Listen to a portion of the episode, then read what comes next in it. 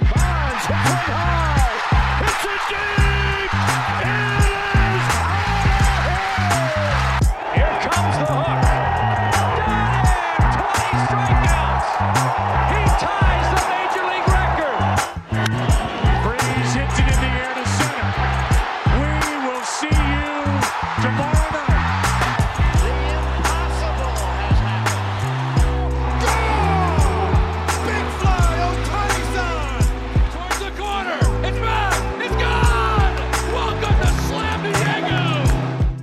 Let's wrap up the week on Friday, February 3rd. Just baseball show. The three of us, Jack, Peter, Aram, we finally did a mailbag again. It's been a couple of months since we did a mailbag, no?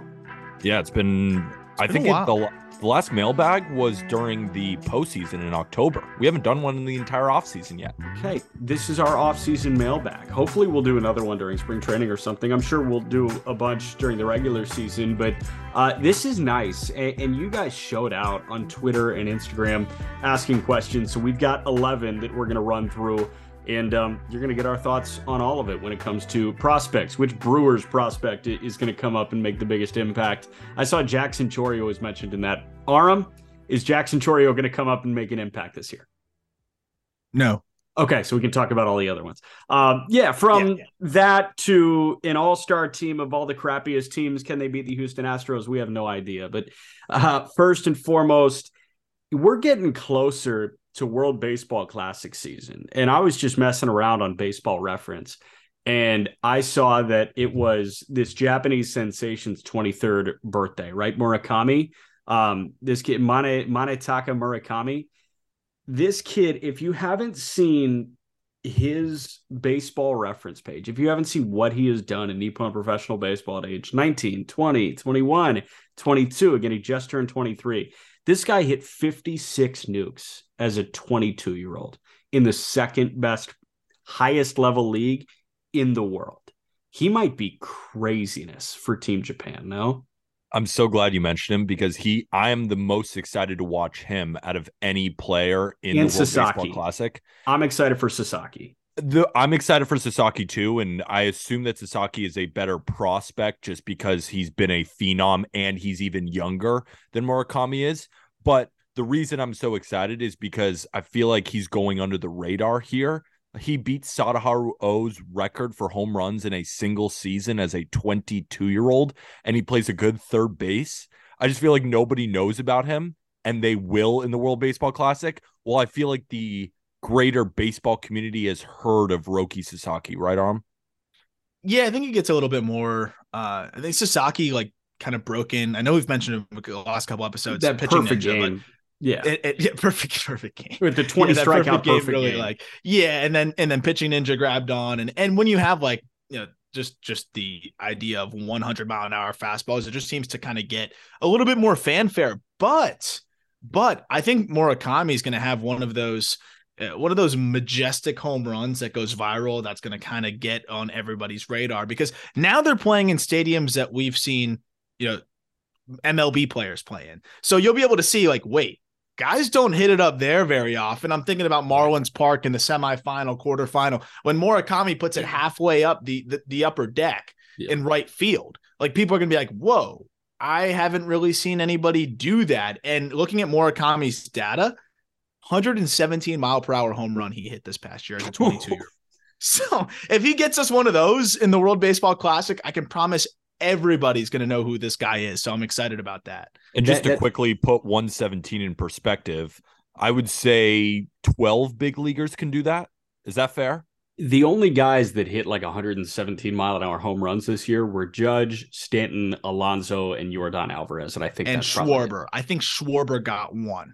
in the postseason. It was it was 117. That Yeah. that home run that had Bryce Harper's jaw on the floor, that was a 117 home run, and that's what Murakami can do. So I even over exaggerated using 12. Yeah, like that's, say- that's how less. fast it is. Like Yeah. that's how good he could be. Yes. Correct. Um, now I I was looking at the odds for the World Baseball Classic and a lot of sports books today, and I think I saw the DR is plus 200, the US is plus 250, and then Japan is plus 350, and then it's everybody else. It feels like it's the DRs to lose, even though Luis Castillo and Jerry Dipoto both said that Uh, Luis Castillo will be in spring training. He is not throwing for the Dominican Republic. So as of right now, that rotation looks like Sandy, Framber Valdez, Cristian Javier, and either Freddy Peralta or a Johnny Cueto if you want a wily vet. Not too bad. We're gonna have so many episodes just based on the World Baseball Classic. That's why we're still waiting for the entire rosters to be announced. We can't give all the gold away so quickly, Jack. Sorry. Sorry. All right. Also, speaking of of giving away a little bit of gold here, we missed one more uh 117, 118 mile an hour home run. Oneil Cruz yeah. took Corbin Burnes 118, 437 feet uh back back in uh I believe it was August. So that's that's a freaking tank too off of one of the best in the game. We were just talking about this an episode ago. Most valuable pitches in baseball. Well, Oneil Cruz took one of the most valuable pitches in baseball, 118 miles an hour to right field. So uh, that shows you what what he's capable of. And he's not going to crack the lineup for the DR, folks. we shall see. yeah. I mean, wild. All right, let's jump into the mailbag here. Number one comes from Instagram from Xander Trallins. Um, he said, if there was a most improved player award for Major League Baseball, who would be your way too early picks? Peter, you first. So I picked one in the American League and one in the National League. My first one in the American League, I think I'm going with Spencer Torkelson. I just believe in the bat. Like, if you believe in the bat, is he a 600 OPS guy? Could he be an 800 OPS guy? Like, in terms of the biggest jumps in OPS, he's got it in the tank. It was that horrible year where the Tigers just weren't competitive. Aram, Jack, you guys have spoken about this on the call up and on the Just Baseball show. The development with the Tigers, I feel like with a full offseason and kind of work back into it, that he's going to be much better. Remember, he was one of the top overall picks in the draft, one of the top prospect. He was my rookie of the year favorite last year. Just a really bad season. I was trying to decide between him and Riley Greene, and I went with the guy who was way worse uh, because yeah. Riley Greene's at 683 OPS. We expect him to be much better. But Spencer Torkelson had a 604 OPS with like a 319 slugging percentage. I just don't see that happening. No. So I'm going to go with him in the American League. In the National League, talk about buying stock when it's at its lowest. I think Jesse Winker is going to be decent for the Brewers. I really do because he couldn't have been worse last year. So uh, he's either going to be out of the league or he's going to improve. And I think we forget that with the Reds, this guy was an all-star level hitter. And I think the Brewers are going to platoon him enough. You know, they we're going to talk about the Brewers prospects that are coming up. Like if you just get Jesse Winker against righties in a tiny stadium, I still think he's going to be able to hit. He crushed fastballs in 2021, didn't hit him at all in 2022. That's got to revert back. So I'm going Torkelson in the AL and Jesse Winker in the National League. Good picks. Aram? Yeah, so I, I'm afraid I might be taking yours here, Jack, but I'm gonna go in the American League. Also, Riley Greene was one that I was down to the wire with, but again, I like kind of what Peter said. He wasn't that bad. It was it wasn't great. We expected more, but he was a rookie playing the outfield, playing some center, and had a 680 OPS. It could have been worse.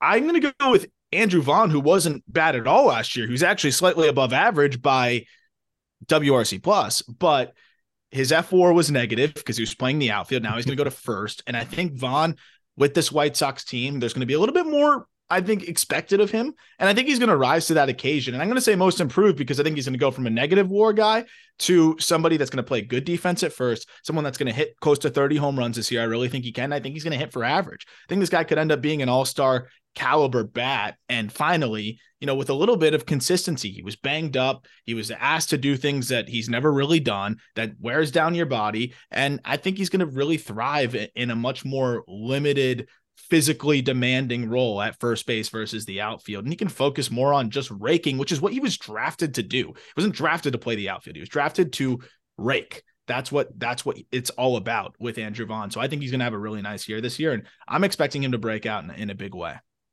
How about National League? You got a guy? I came with one guy. So I'm off of the top of my head in the National League. I really like the Winker pick because I for all the reasons that that Peter said there. Another really hitter friendly park that I think is going to treat him well.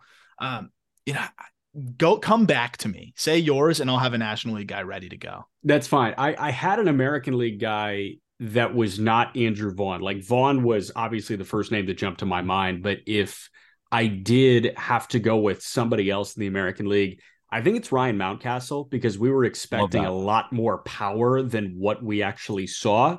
Um, and I can't place all of that on the wall being extended at Camden Yards. Like the guy's got to figure it out, right? If if you play for the Detroit Tigers, you have to figure out how to hit at Comerica. Miguel Cabrera won a triple crown there. If you're good, you're good. You can be good anywhere. I think Ryan Mountcastle's really good at hitting the ball really hard.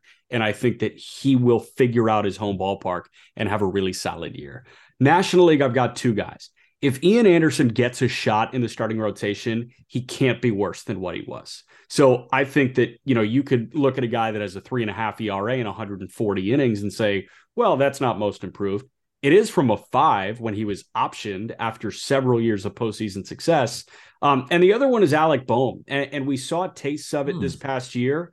I think Bohm can have a massive, massive breakout season because he's so well protected in that lineup, especially when you add Trea Turner to the fold as well.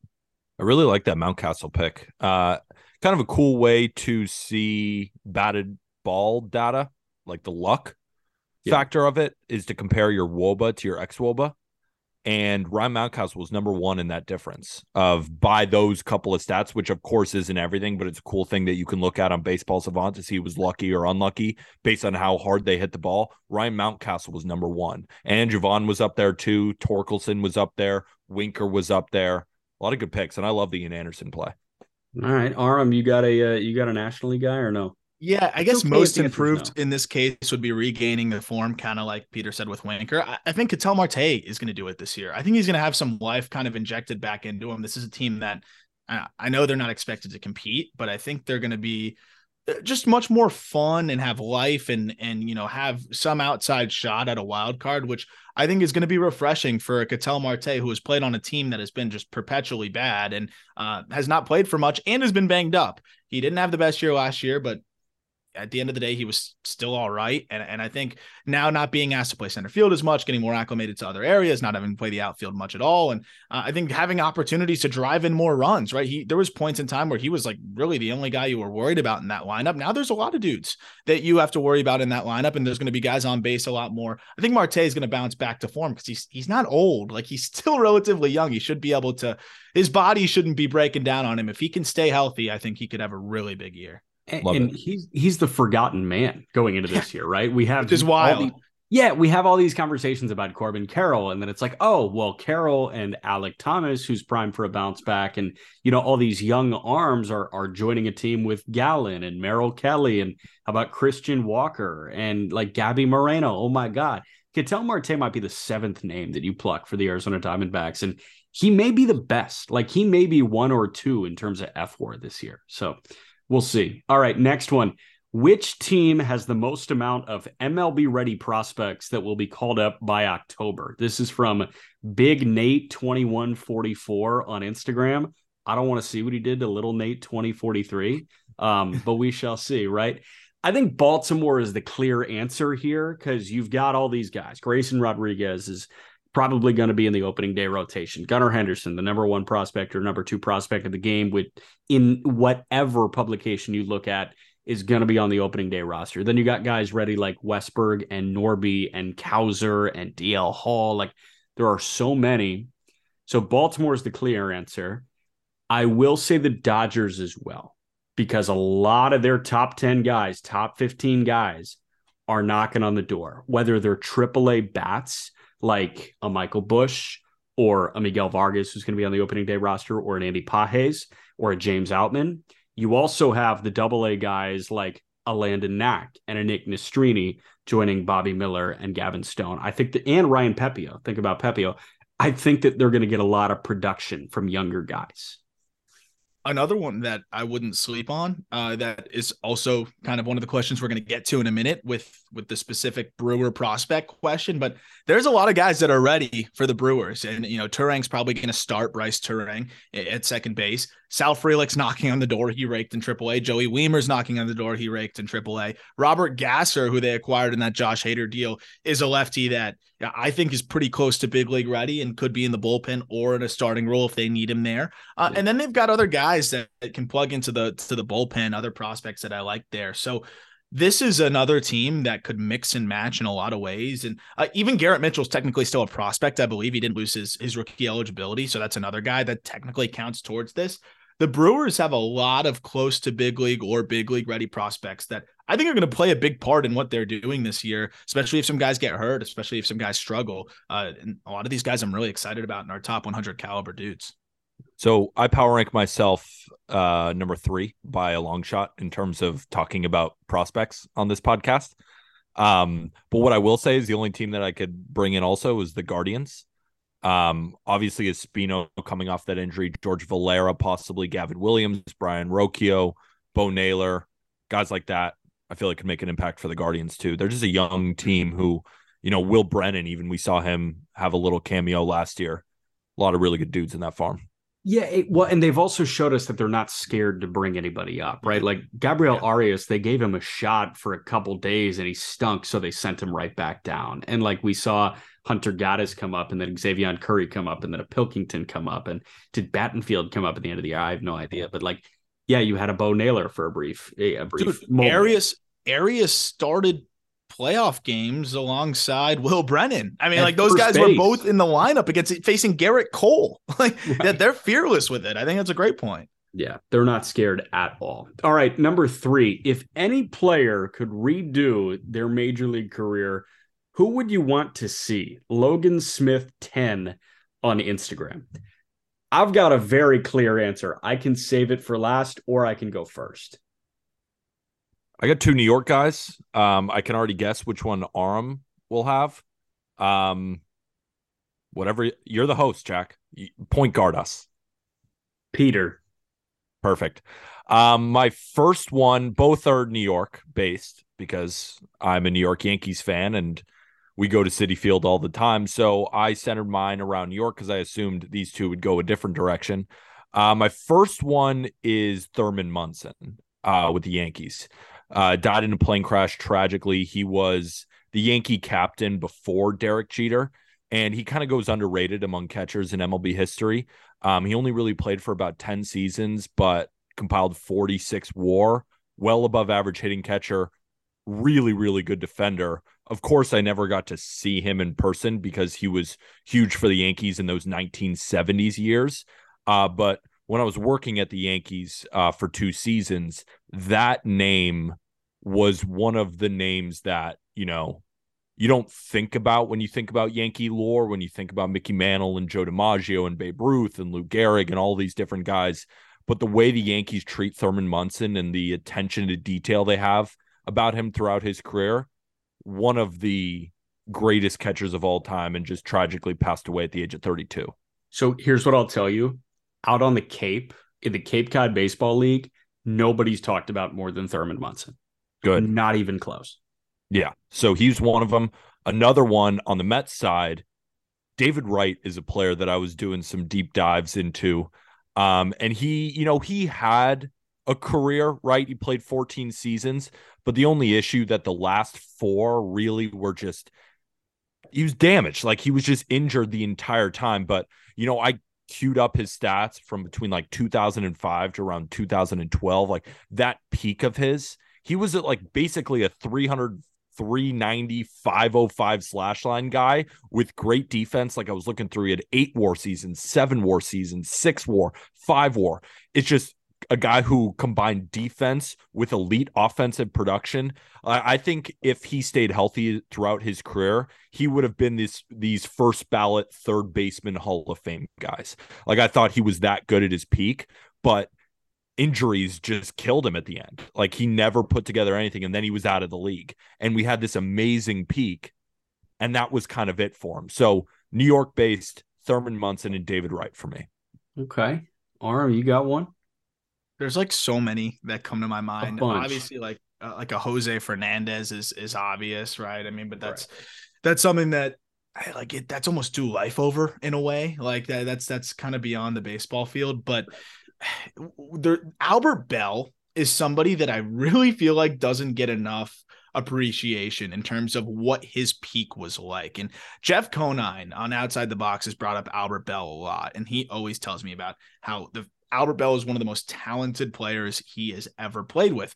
Belle dealt with with some yeah with some issues in terms of just being able to like stay mentally there uh, when it came to playing baseball struggled with like anger issues and and and had issues with his teammates at times and, and he was just out of the league by 33 like there was a lot of challenges for him. But at this guy's peak he, let me read you his home run totals year after year after year. So 1991 first full season he hits 28 home runs then he hits 34 then he hits 38 then he hits 36 then he hits 50 then he hits 48, 30, 49, 37. All of these seasons, he's playing pretty good defense. He's stealing bases. He's hitting for average. The one year he hit 357 with 36 pumps back in Jeez. 94. So, I mean, this guy was nuts. 50 homers, 317. Uh, Niner Niner always tells me that this is one of the most insane players that he's ever played with in terms of talent. He also walked more than he struck out in a lot of these seasons. Uh, Albert Belle is a guy that if we saw him play his whole career, Jeff said without a doubt Hall of Famer. So for me, I'll I'll I'll back that up. I totally agree. I think without a doubt would have been a Hall of Famer.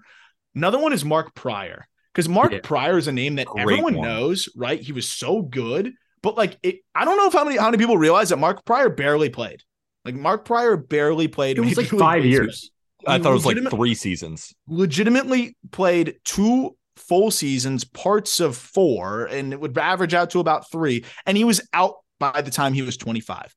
What's crazy is if you look at Mark Prior's best season in 2003, 7.8 fWAR. He had a 2.43 ERA in a 211 innings. This guy would have been perpetually one of the best pitchers in baseball, would have been a Cy Young candidate every single year. And instead, the last season we really saw of him was at age 24. I, that that's one that I do think about a lot when I hear Mark Prior. I'm like, man, what what could he have been?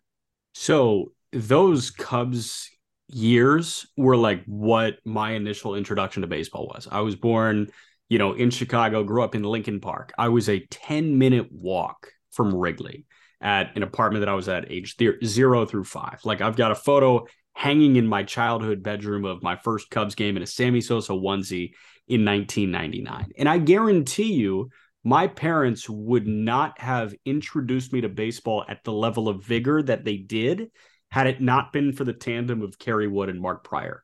Because that's what made them good. Like, yeah. obviously, they had Sosa and Aramis Ramirez and Moises Alou and Derrek Lee at the time, but that offense is just an offense if you don't have Kerry freaking Wood and Mark freaking Prior guiding them there. And 2003 was the Bartman year, right? Mark yes. Prior and Kerry Wood carried the Cubs to a possible avengement of the curse of the Billy Goat. And here we are with fucking Bartman getting in the way. So yeah, man, I like that pick of Mark Prior. Um Eric Lee, my- Marlins legend. Right arm.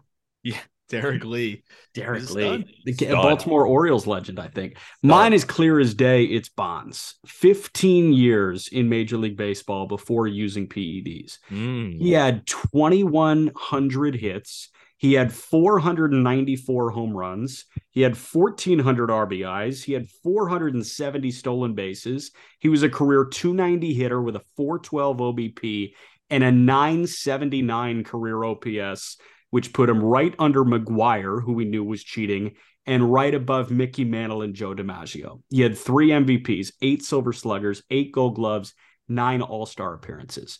If Bonds didn't touch the shit, he's a top 10 player of all time.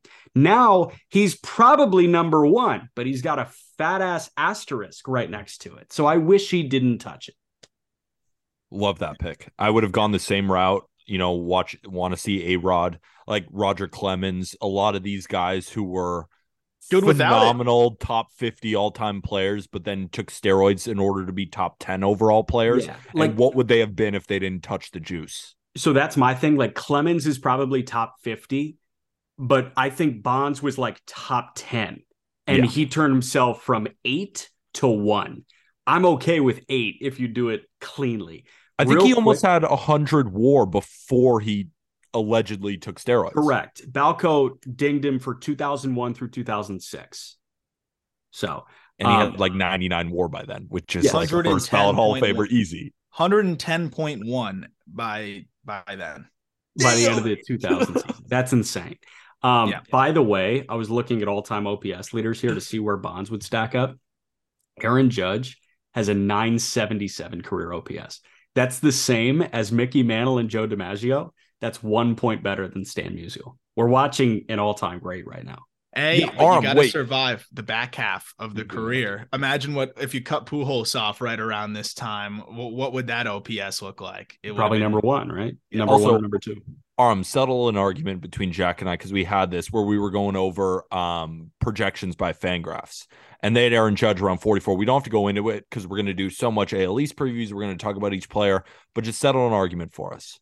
Aaron Judge projected 43 home runs, correct, Jack? 44 I thought it was more than that. I thought it was like 46, 47. That was No, I think it was 44. 44. Okay. was 44. Over or under? Next year. Man, that's tough. Um, tough. No, it's not tough. I, I'll take the over, but it, it it's tough. 44 is a lot. Um, Not- I'll, not- I'll not for. Judge I don't think he's just he's, swing. he's gonna walk a ton. Like, I, I'll take the over, but I don't think he's breaking 50 this year. I think he's breaking 60 again.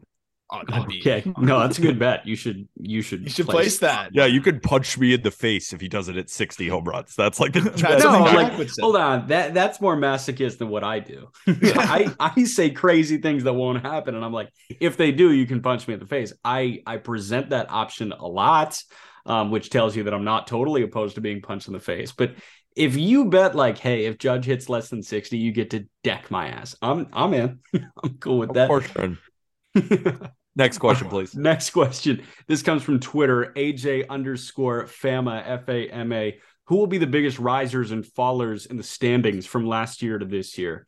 Um, American League, I've got a, a riser and a faller. I think the faller is Minnesota. I don't feel confident about it. 78 wins. Like, I just think they're running out a bunch of threes. Um, and I'm done getting snake bitten by Minnesota. When I Yeah, think they're going to be yeah. good, I'm like, fuck. Now they're Um, good. They're lock winning 85 games this year. I think more. Shut up. Um, and then Texas is obviously the team that's going to make a big, uh, big jump in my opinion because they put their money where their mouth is there and they want to win games. Uh, biggest faller in the National League. I said I don't think the Dodgers are going to be winning 100 games this year. They won 111 last year, so at least a 12 game, you know, drop in win total. I'll take the Dodgers as as the biggest faller. Um, and then Aram, the Miami Marlins. I think they're going to win a lot more than 69 games. I think they. I thought you were going to say they were going to fall. I was like, ah, I, I get it. No, I, I think Miami might be with with a healthy Edward Cabrera to start the year, with a healthy Luzardo to start the year, with Trevor Rogers looking for a bounce back to start the year. It's hard to find a front four that's better than that.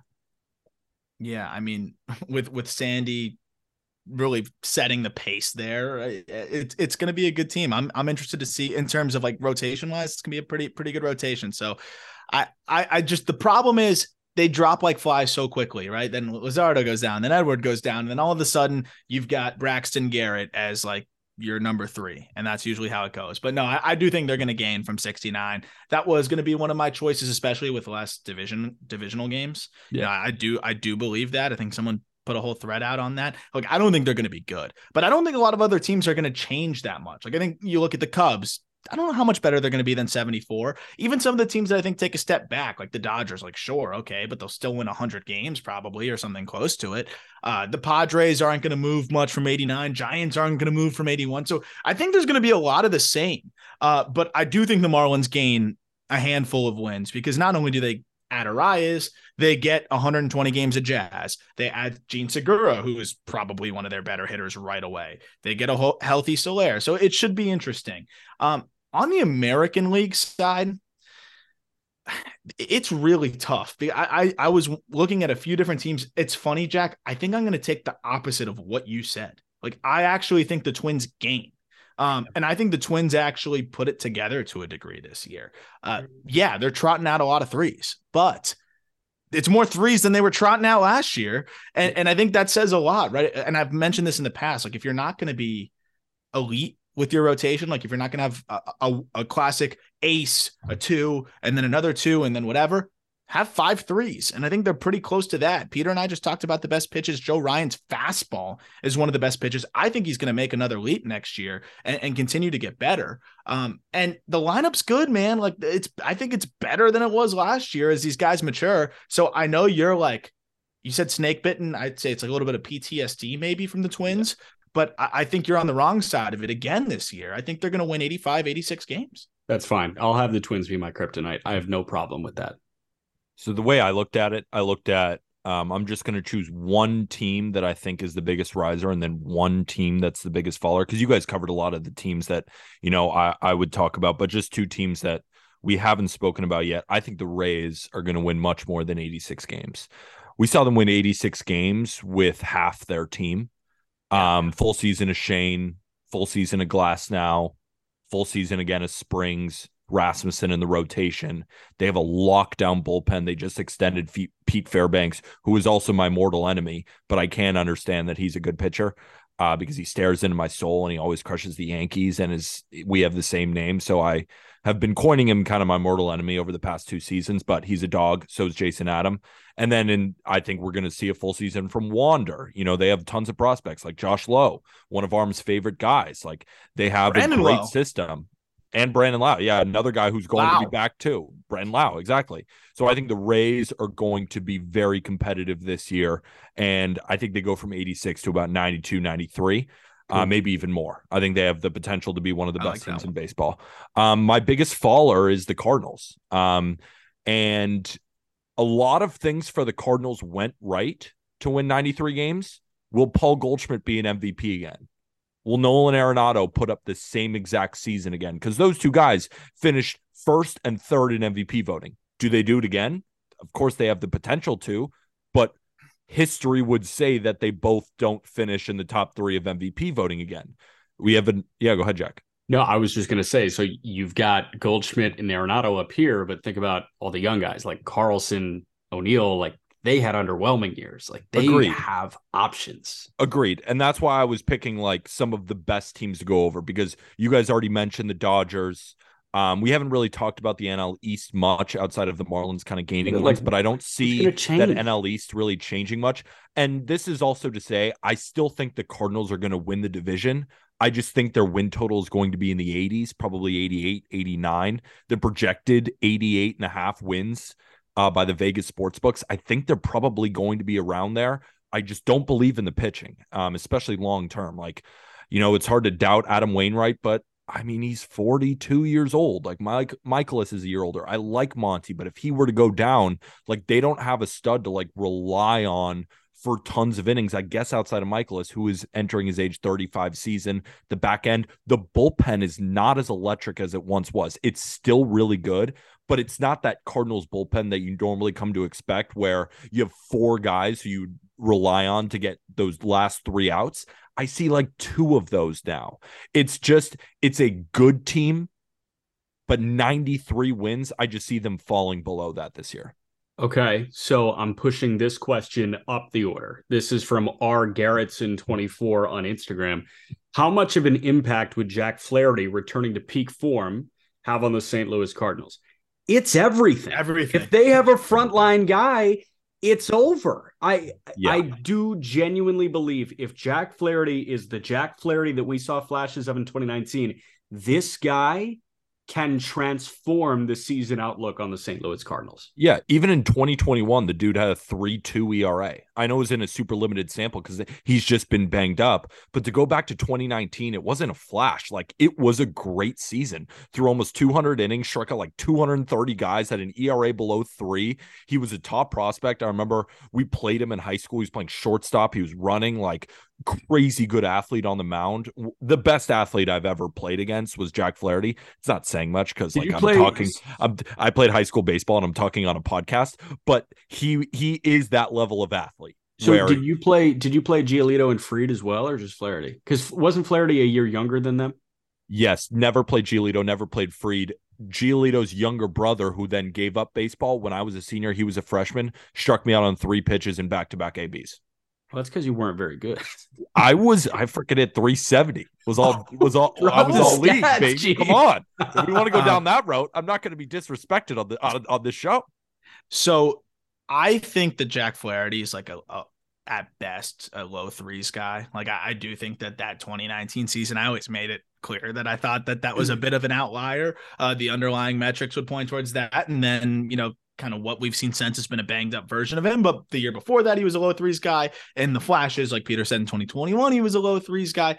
But if he's a low threes guy, that's a game changer for them. Like they need a low threes guy really bad with his caliber of stuff. Like he, he can get a lot of swings and misses. He can can be a really impactful starter at, as a number two, number three type. So I, I really, I really think that that would be a game changer. I just don't know if if we can really expect that. I don't think anybody is, but it's possible. And and if Jack Flaherty is healthy, then a lot of our concerns go to the wayside about the St. Louis Cardinals because they just upgraded from within and he's still better than just about anybody else there. They would have been able to go out and get in the trade market if he's healthy. So I think for them, right, they're looking at the World Series. That's what you have to look at if you're the St. Louis Cardinals, especially with what they did in the regular season last year and what their team is. Do I think they're going to win it?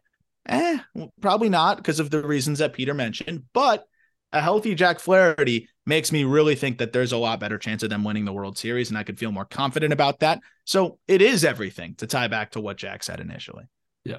All right. Next question. Um, and I, I think this is a question for Aram. This is from Gavin Vaughn seven on Twitter. Who's going to have the better brother prospect? So Juan Soto, Elian Soto, Vladdy Jr., Pablo Guerrero, or Ronald Acuna Jr. in Luisangel Acuna. Um, I'm also going to throw in Elijah Tatis, who is Fernando's brother. Um, the only one that I know literally anything about is Luisangel Acuna. So I go with Luisangel. Uh, Aram, your thoughts? Elian Soto just got signed. I've seen two videos of him swinging a bat, and it. I was about know, to say that Aram. I've seen two was videos. It I don't know shit.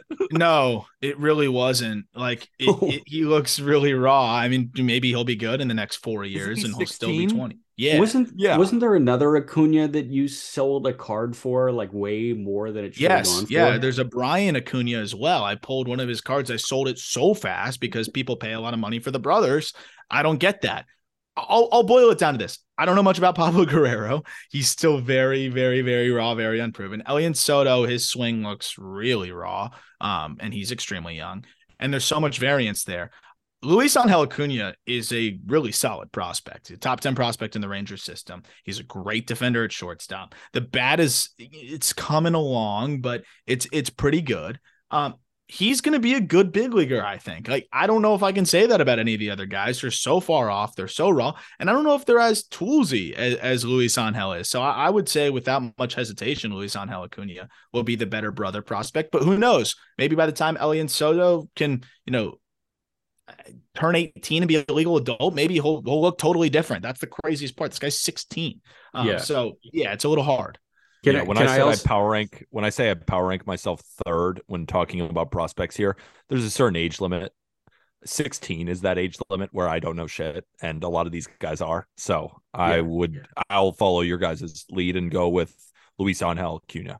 Acuna. So Makes when sense. um when now 21 year old Elijah Tatis turns it around and stops hitting 117 with a 322 OPS at the Arizona complex. Not uh, ideal. I may think about Elijah Tatis. I mean, dude, 20 I'll years 30. old news. That's incredible. Like yep, he's, he's 20. He's too old for that. Uh nice. Pit Viper. Does he have these? Probably. Probably. Yes. Um, all right. Next one from Brew Crew BB on Twitter. It's a Rays question. um, which big time rookies will have the biggest impact among top Brewers prospects? Brice Turang, Sal Frelick, Joey Wiemer, Robert Gasser, and possibly even Jackson Chourio. Um, I'll just say my piece real quick. Turang is going to get everyday reps. Like he's yep. the only guy that's going to get everyday reps. So my mind goes to Brice Turang. Um, Gasser maybe thrust it in if a starter gets hurt. They are really, really thin there. Ashby is the six, but Ashby may be a reliever this year. Um, Adrian Houser could be considered the seven. And like, do you really want to start Houser when Gasser is available? Um, and then you've got Bryse Wilson, who is objectively not better than Robert Gasser. Um, as of right now, their five is Burnes, Woodruff, Peralta, great, Eric Lauer, good, and then Wade Miley. If one of those guys goes down, the next option is probably Robert Gasser. Um, but I'm going to go out on a limb and say that Sal Frelick balls the hell out for Team Italy in the World Baseball Classic. and Hmm. Sal takes all the at bats allocated for Garrett Mitchell away from Garrett Mitchell. Hmm. I like that. I, that's that's something that I expect to happen. But even so, I think Turang's going to be a little more impactful. I'm not saying long term. I just immediately speaking, um, I, see Turang as with a little bit more of ability to just get the ball in the air and then go gap to gap, and uh, pull side power is a little sneakier than you than some might think. I think he could hit 15 home runs in Milwaukee, uh, which is definitely going to really help his case because he doesn't strike out. He's an elite defender at shortstop, and you're moving him to second. I again, I think the Nico Hoerner comp is is so clear to me with with what you have here with Brice Turang, and if he does what Nico Hoerner did last year, which I think he can do, about you know ten home runs, a, a, good amount of stolen bases, an elite defense, but this time at second base, could be a 3.5 win player if he gets enough run. And we know Turang's going to get run. I think he's going to steal 20 bags. I think he's going to hit 10 home runs. I think he's going to hit for some average. And I think he's going to play elite defense. I think Turang's a dark horse for rookie of the year in, in the National League because one, he's going to get the opportunity. Two, his floor is so high. And three, there's enough ceiling there where if he really clicks, he could be an above average bat too. So Turang for me is the no doubt option, but there's a world where Frelick does exactly what what Jack just said. And don't sleep on Joey Wiemer. He could come up. That, that guy has the ability to get hot and hit 10 home runs in 20 games. Like he's that kind of dude. I'm thinking So 10 homers in 10 too. games. Yeah. What? I'm thinking 10 homers in 10 games. I wouldn't be surprised. Yeah, Yeah. I'm going with Joey Wiemer. Um, I fell in love with him when uh he was on the call up with Aram. Loved that interview. Um, I don't know the other guys as as personally. They weren't on the call up. Actually, Sal Frelick was. Really was Uh, for but- like for like eight Yeah. minutes wasn't the Yeah. same. I- But yeah. I've listened to Joey Wiemer more. He's more exciting to me. I'm going with Joey Wiemer. yeah, love and it. Wiemer loves Family Guy and Minecraft. Yeah, he's awesome. This is a great interview. There we go. All right. Um, who wins more games this year? An all-star team consisting of players from the eight worst teams in so- baseball last year, or the Astros? Uh, this is from Nats eventually on Twitter. So what I did, I took five minutes and I compiled an all-star roster consisting of the Nats, the A's, the Reds, the Pirates, the Royals, the Tigers, the Rangers, and the Rockies. So tell me if this team that I just constructed beats the Houston Astros in a seven game series. Tyler Stephenson and Shea Langeliers as the catchers. Vinnie Pasquantino is the first baseman. Marcus Semien at second. Key Hmm. Brian Hayes at third. Corey Seager at short. The outfield of Kris Bryant, Bryan Reynolds, and Joey Meneses. Oneil Cruz is the DH. And the starting uh, rotation is DeGrom, Eovaldi, Singer, Martin Perez, Nick Lodolo. I'm going with the Astros. I'm going with the Astros. yeah, I think they still Well, beat that team. But is that you're the going best Meneses- rotation? Is that the best rotation we can think of? Yeah, I mean, you even that try and good. you Yeah. try and pluck Greene. better starters. Also, Hunter you Greene. try and pluck a better third outfielder here. I was thinking Meneses or Andrew McCutchen. Ramon Laureano. I would rather have Meneses than Ramon Laureano. There's no shot you'd rather have Andrew McCutchen than Ramon Laureano. okay, so I'd rather have Maybe. Meneses than Ramon Laureano. Laureano kind of sucks. I agree. I agree. But he, he's been hurt. I Name me another outfielder. Name me another starting pitcher, and then we'll talk. Like this team's not that good. It's also not third base. The best Like- we can do is Ke'Bryan Hayes. I like Ke'Bryan Hayes. Can't we put Bobby Witt at third? We could. You want to put? Yeah, at we're putting Bobby Witt at third. Could we put Spencer Steer in right? No. Just I 'cause? think theoretically we could put Spencer Steer at anywhere. He is a chameleon. Okay, so let's put Steer in right. Does that change anything? No, fuck it does. It does. But But it's the Astros. No, with the Steer edition, I'm gonna go with that team. No, I the Astros still win that. That's how good they are. Like they are just a juggernaut. It's how Doesn't bad matter the if they shitty Verlander. teams are. Yeah, too. I was gonna say. No, like, but this yes, is a good Peter, team. This is a good Yeah. team. Like I think they beat Okay. every other team except the Astros. Eh, Peter, it's a good team, Yeah, you're right. but we just combined eight teams, bro. Eight. We just not not four. Like we combined eight teams, and they can't beat the best one.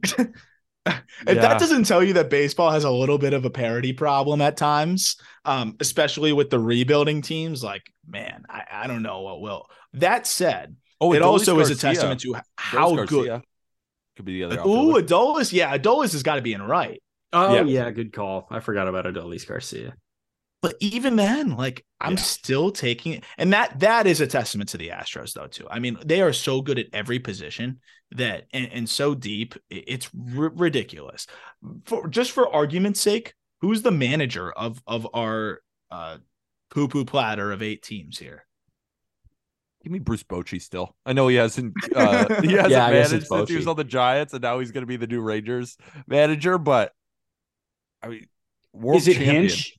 How about AJ Hinch Okay. revenge game against the Astros? I don't mind that Oh. either. Give me that. That's a good one. That's a good one. I'll take that. Okay. Oh, and Bill Schmidt is the GM, right?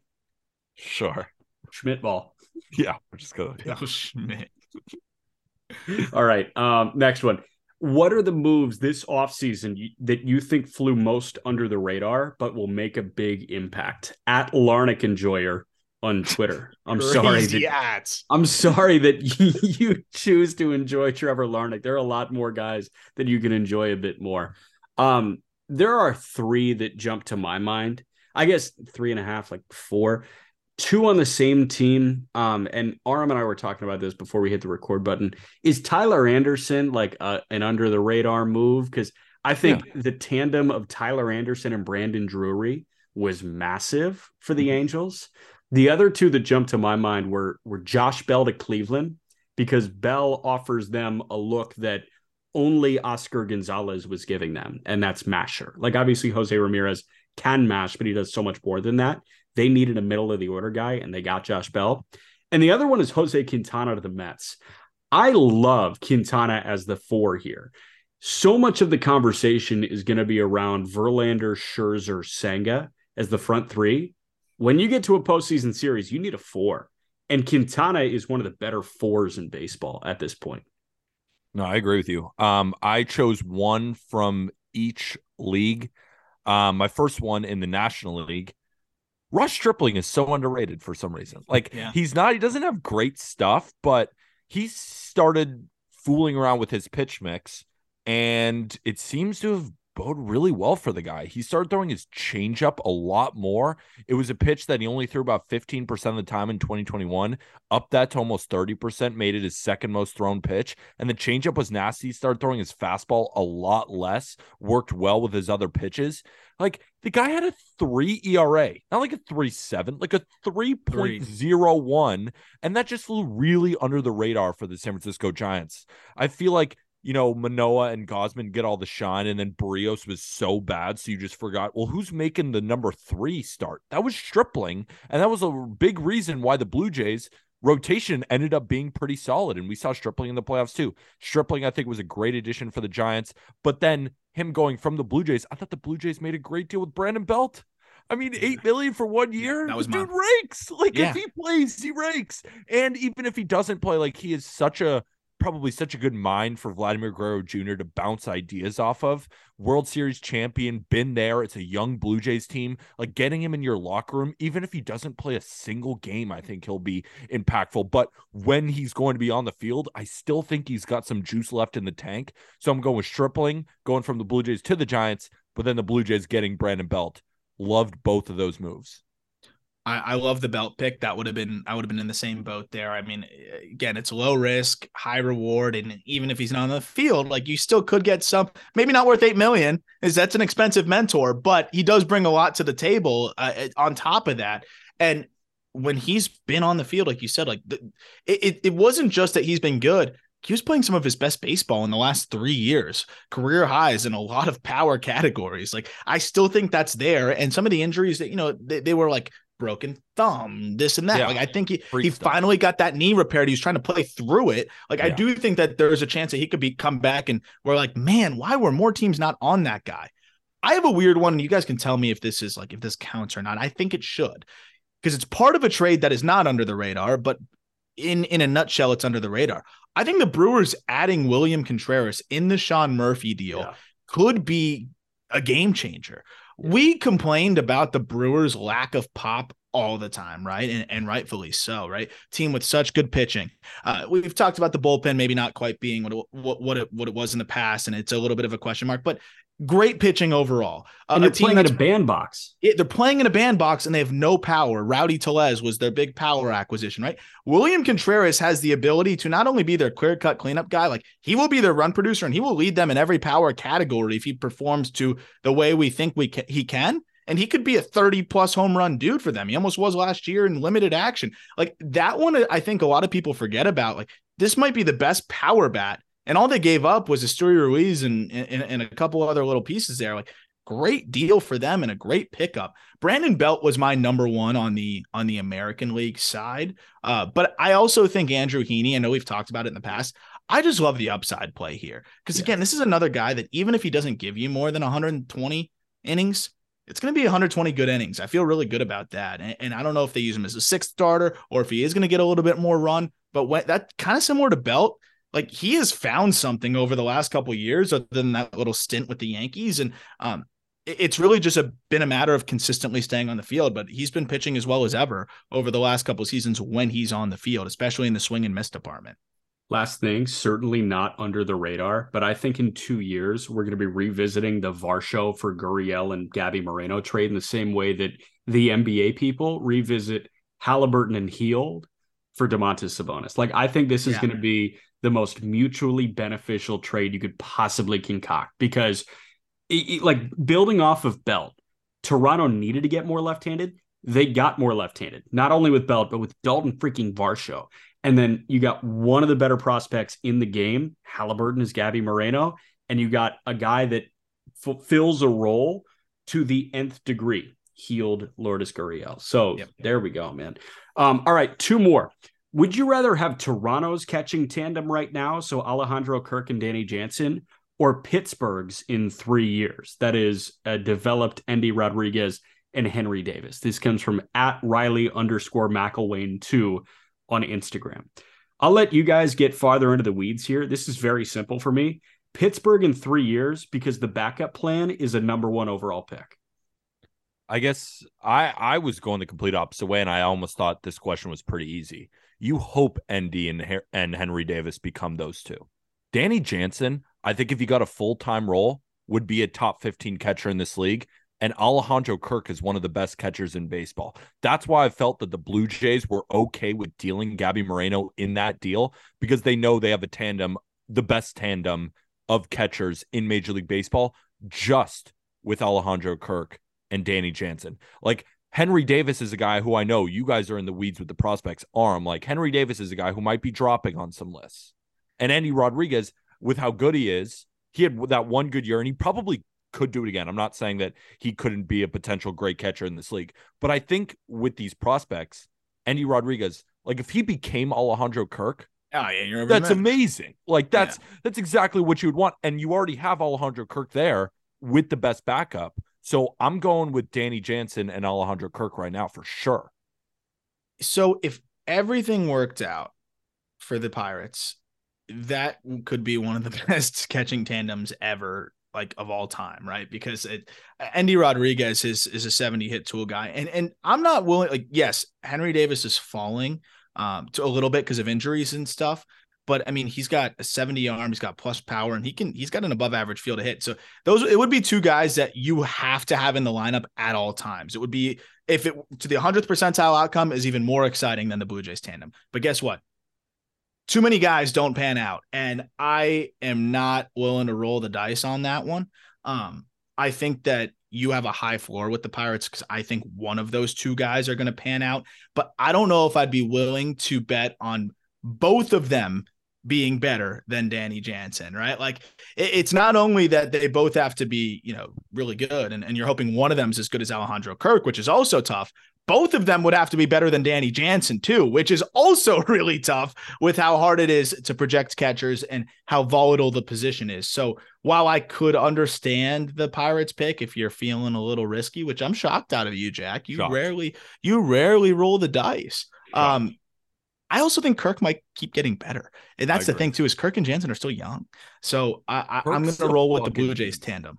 Kirk is a beast. He is he's a top five ish catcher in the game. He's amazing. Okay, yeah, but I also just fully believe that Endy Rodriguez is a beast, and like there's a chance. I think Endy fits this modern catcher mold that we're trying to drive more towards, right? Like Adley Rutschman and JT Realmuto are cut from similar cloths, where yes, they have power, but they're feel to hit really good athletes that happen to catch. I think that's Endy Rodriguez. Like I think mm-hmm. Endy, there's a chance. Obviously, Aram talking about a hundredth percentile outcome. If we're talking a hundredth percentile outcome, you've got two top five catchers in the game on the same team in the number Yeah. one overall pick and Endy Rodriguez. Yeah. I can't pass that up. You don't happen to I- call Indianapolis Indians games, do you? So I I watched Endy for two weeks at the end. I was obviously keeping tabs on him the entire year. Um, if I do get to watch Endy for like two and a half months, like I did get to watch. Oneil Cruz for two and a half months, I'm gonna be thanking my lucky stars. I will never forget the two and a half months that I got to watch Oneil Cruz because while there was some bad, what he did on the great end of that spectrum was something that the baseball world came to see at the end of this summer. I will never forget getting in on the ground floor on that. Endy, he doesn't do anything bad. Like that's Yeah, it's the an- it's thing incredible. about him. Yeah. I will say, looking at Kirk's numbers last year, right? 285, 372, 415 slash line. Like, I could see Endy Rodriguez being better than that. I could. But again, I, I'm I'm not willing to risk it. I'll take I'll take the bird in hand. Uh, And but we could Jack- also see Kirk be better than than he was last year. Again, That's the He can- thing, what if he too. ups that slug to 450? He's still near that 380 OBP, and he's hitting close to 300 while playing solid defense. Like the only problem with Kirk is the arm. Um, Okay. it's still fine. Okay, but can Kirk play a good second base while your other top five catcher in the game catches? You know what I mean? yeah, Like yeah. I mean, Danny Jansen could probably play first. Kirk could probably, but yeah, I know what you're saying. Endy is Endy is the most upside of any of the guys we named. It's just like I already have a top five catcher and probably a top 15 catcher. It- it- I just is- have them, and they're both. It's not like they're both 34. yeah. Kirk's like 25. I just, yeah. I have to go with the with the pa- tandem that has already panned out. Last thing I'll say is like there's a scenario where in three years Jack could be windmill dunking on us and saying, you know, Yeah. I told you this is way sicker than what you got. But for the next three years, I'm going to be sleeping soundly with Alejandro Kirk and Danny Jansen. And when that time comes, all right, it's okay. Yeah, I'll, I'll take the L. But I, I I like the sound nights of sleep with two top 15, maybe top 10 catchers Yeah. uh, with Danny Jansen and and of uh, you know Alejandro Kirk. I get it. Speaking of windmill dunking, last one. Is Shohei Ohtani the first alien to make their way to Earth? At Ant Fuzz on Twitter. I say no. He is the, I guess, second, but there are three Bo Jackson, Ja Morant, and Shohei Ohtani. I'm glad you mentioned Bo because I was going to plug this in at the end. That's the other do over I would love to see. Um, and again, like I get so much of my information on 80s and 70s, 80s, 90s baseball from from Jeff Conine, which I'm so fortunate to have that podcast with him and ask him about this stuff. Bo Jackson's when he, he came up with the Royals with him, the stories he tells me, he said if that guy just played baseball, because I asked him like, was he just a football player playing baseball and just like pure athleticism, or was he like that that good? And he goes, dude, if he played that full time, played baseball full time, I think he would have been in the Hall of Fame there too. Uh, and then obviously didn't have the the hip issues that he had. So uh yeah, Bo's I think Bo is equally as insane of an athlete as Ohtani. Uh, because he had the arm too. Um, the speed is is almost unparalleled in human history, other than like, you know, people who train to run. But in terms of like football, basketball, baseball, I don't know if we've seen really anyone much faster than Bo. And then you could hit the ball 480 feet. You know, so I I think he's right there with Ohtani in terms of of alien department. Um, just Ohtani was perfectly curated for baseball as an alien, which is it's like an alien from planet baseball, which is the craziest part. Right. no one in my mind compares to Shohei Ohtani in terms of an alien, uh, because he's he's like an alien from like beyond the Milky Way galaxy, somewhere far, like in Star Wars time, where he comes and it's like, you know, he hits and pitches and is the fastest. I will never get over the speed. Aram and I were talking about this, and I was saying that I'd meet ride him to the moon. Like everyone's saying, I'm a Shohei meat rider in the comments. Check. You And and, Ben I'm- Verlander. I'm fun. unabashed. I'm unabashed. Yeah, you and Ben Verlander, are very similar guys. yeah, we're boys. Um, but I think the one other alien isn't in professional baseball. I think Elly De La Cruz is a freaking alien. he is alien territory. He, dude, he's got 80 power and 80 speed, But then you got to say Oneil is alien territory as but well. he's like better than Oneil Cruz. Like he hits the ball just as far. switch hitter. I think he's faster. Like Might he be. is a freakazoid, and it's not like you're putting Elly De La Cruz in some corner and all he does is rake. Please short. Al- he is a freakazoid. That's the alien in professional baseball. Also 89 points away. I do have to say LeBron James is an alien. Um, yeah, that's pretty good. LeBron, how about this email that I just got from my apartment complex? I live half a block south of Gainbridge Fieldhouse, which is the home of the Indiana Pacers. LeBron's 89 away from passing Kareem. I just got this email. Residents, as a courtesy, we wanted to let everyone know there is an event tonight at Gainbridge Fieldhouse that will bring a high volume of traffic to our area. Please anticipate the garages being at a higher occupancy this evening and keep this in mind if you plan to drive your vehicle off the property. It's because LeBron James, an alien, is in town chasing Kareem. He could drop 90. I have hmm, That's one more crazy. question to end the podcast. Aram Leighton, in all of your years of prospect research, has there ever been a prospect with more upside, like just a hundredth percentile ceiling than Elly De La Cruz? No.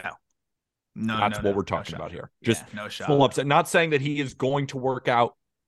Not saying that at all. Just saying if you take all the best tools of a prospect and for all of them to work, I've never seen a guy that young. And like I said, I'd power rank myself three. So I want to confirm that, but I've never seen a talent like that. I've never seen it. No, no, and I, I go back and read old like Baseball America handbooks to see like where where we went wrong as evaluators in the past, and like where you know who are some players that didn't pan out? Why did they think he was going to be good? Where, where to go wrong? So so I can apply that to to now, and you know see how we can learn from the mistakes of the past. And um, no, I've never seen any any write ups anything close to to anything like Elly De La Cruz. Uh, but I still think Bo Jackson might be number one alien. Um, I think you could have taught that guy how to do anything. I think you could have actually put him in any setting, and he would have been good at legitimately anything. And then what about um, guy who got drafted in every sport, Padre? Um, he's been drafted in NBA, NFL, MLB. Russell Wasn't Wilson. win. No, wasn't Gwen. Damn it. Talk about something else. I'll find this. Uh, I'm Jack, going to can I see. ask Dave you the- Winfield. Dave Winfield. Winfield. Oh, Dave Winfield. Okay, yeah. Yeah. got you. Jack, can I pose that question to you to end the pod? Yes. Have you ever seen a player in the minor leagues with more upside than Elly De La Cruz No. for the Reds? No. There you go, people. Two prospect guys, best ones I know. Never. That's I'm nowhere. I'm nowhere close to the best ones you know, but Aram is very close to the best ones you know. I think. you're right there. Um, I'm going to see Clippers Bucks tonight. My girlfriend's first time getting the Giannis experience live. girlfriend flex. Girlfriend flex. Giannis flex, Kawhi Leonard flex. Those are some sick flexes. Oh, Kawhi's playing. Kawhi, PG, Giannis, they're all playing. Last Wow. year, when we went to Clippers Bucks, we saw no Giannis, no Middleton, no Kawhi, no PG. Robert Covington had 43 on 11 threes. Yeah, that blows. I don't even want to see that. It sucked. Another sick flex wearing your just baseball merch around your boys. oh, that is a sick, sick merch. It's in the episode description. Best way to support this podcast is to get yourself some just baseball merch. We have hats, we have athletic tees, we have sweatshirts, we have t-shirts.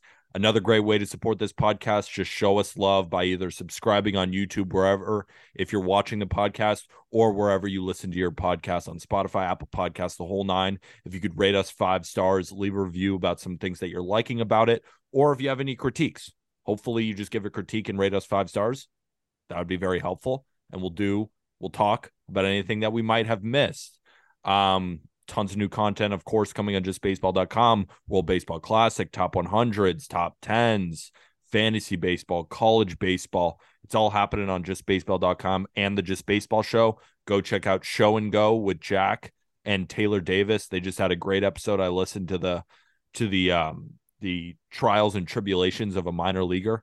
Loved it, kind of the lifestyle that comes with it. Aram and Jack that are doing prospect stuff all the time on the call up.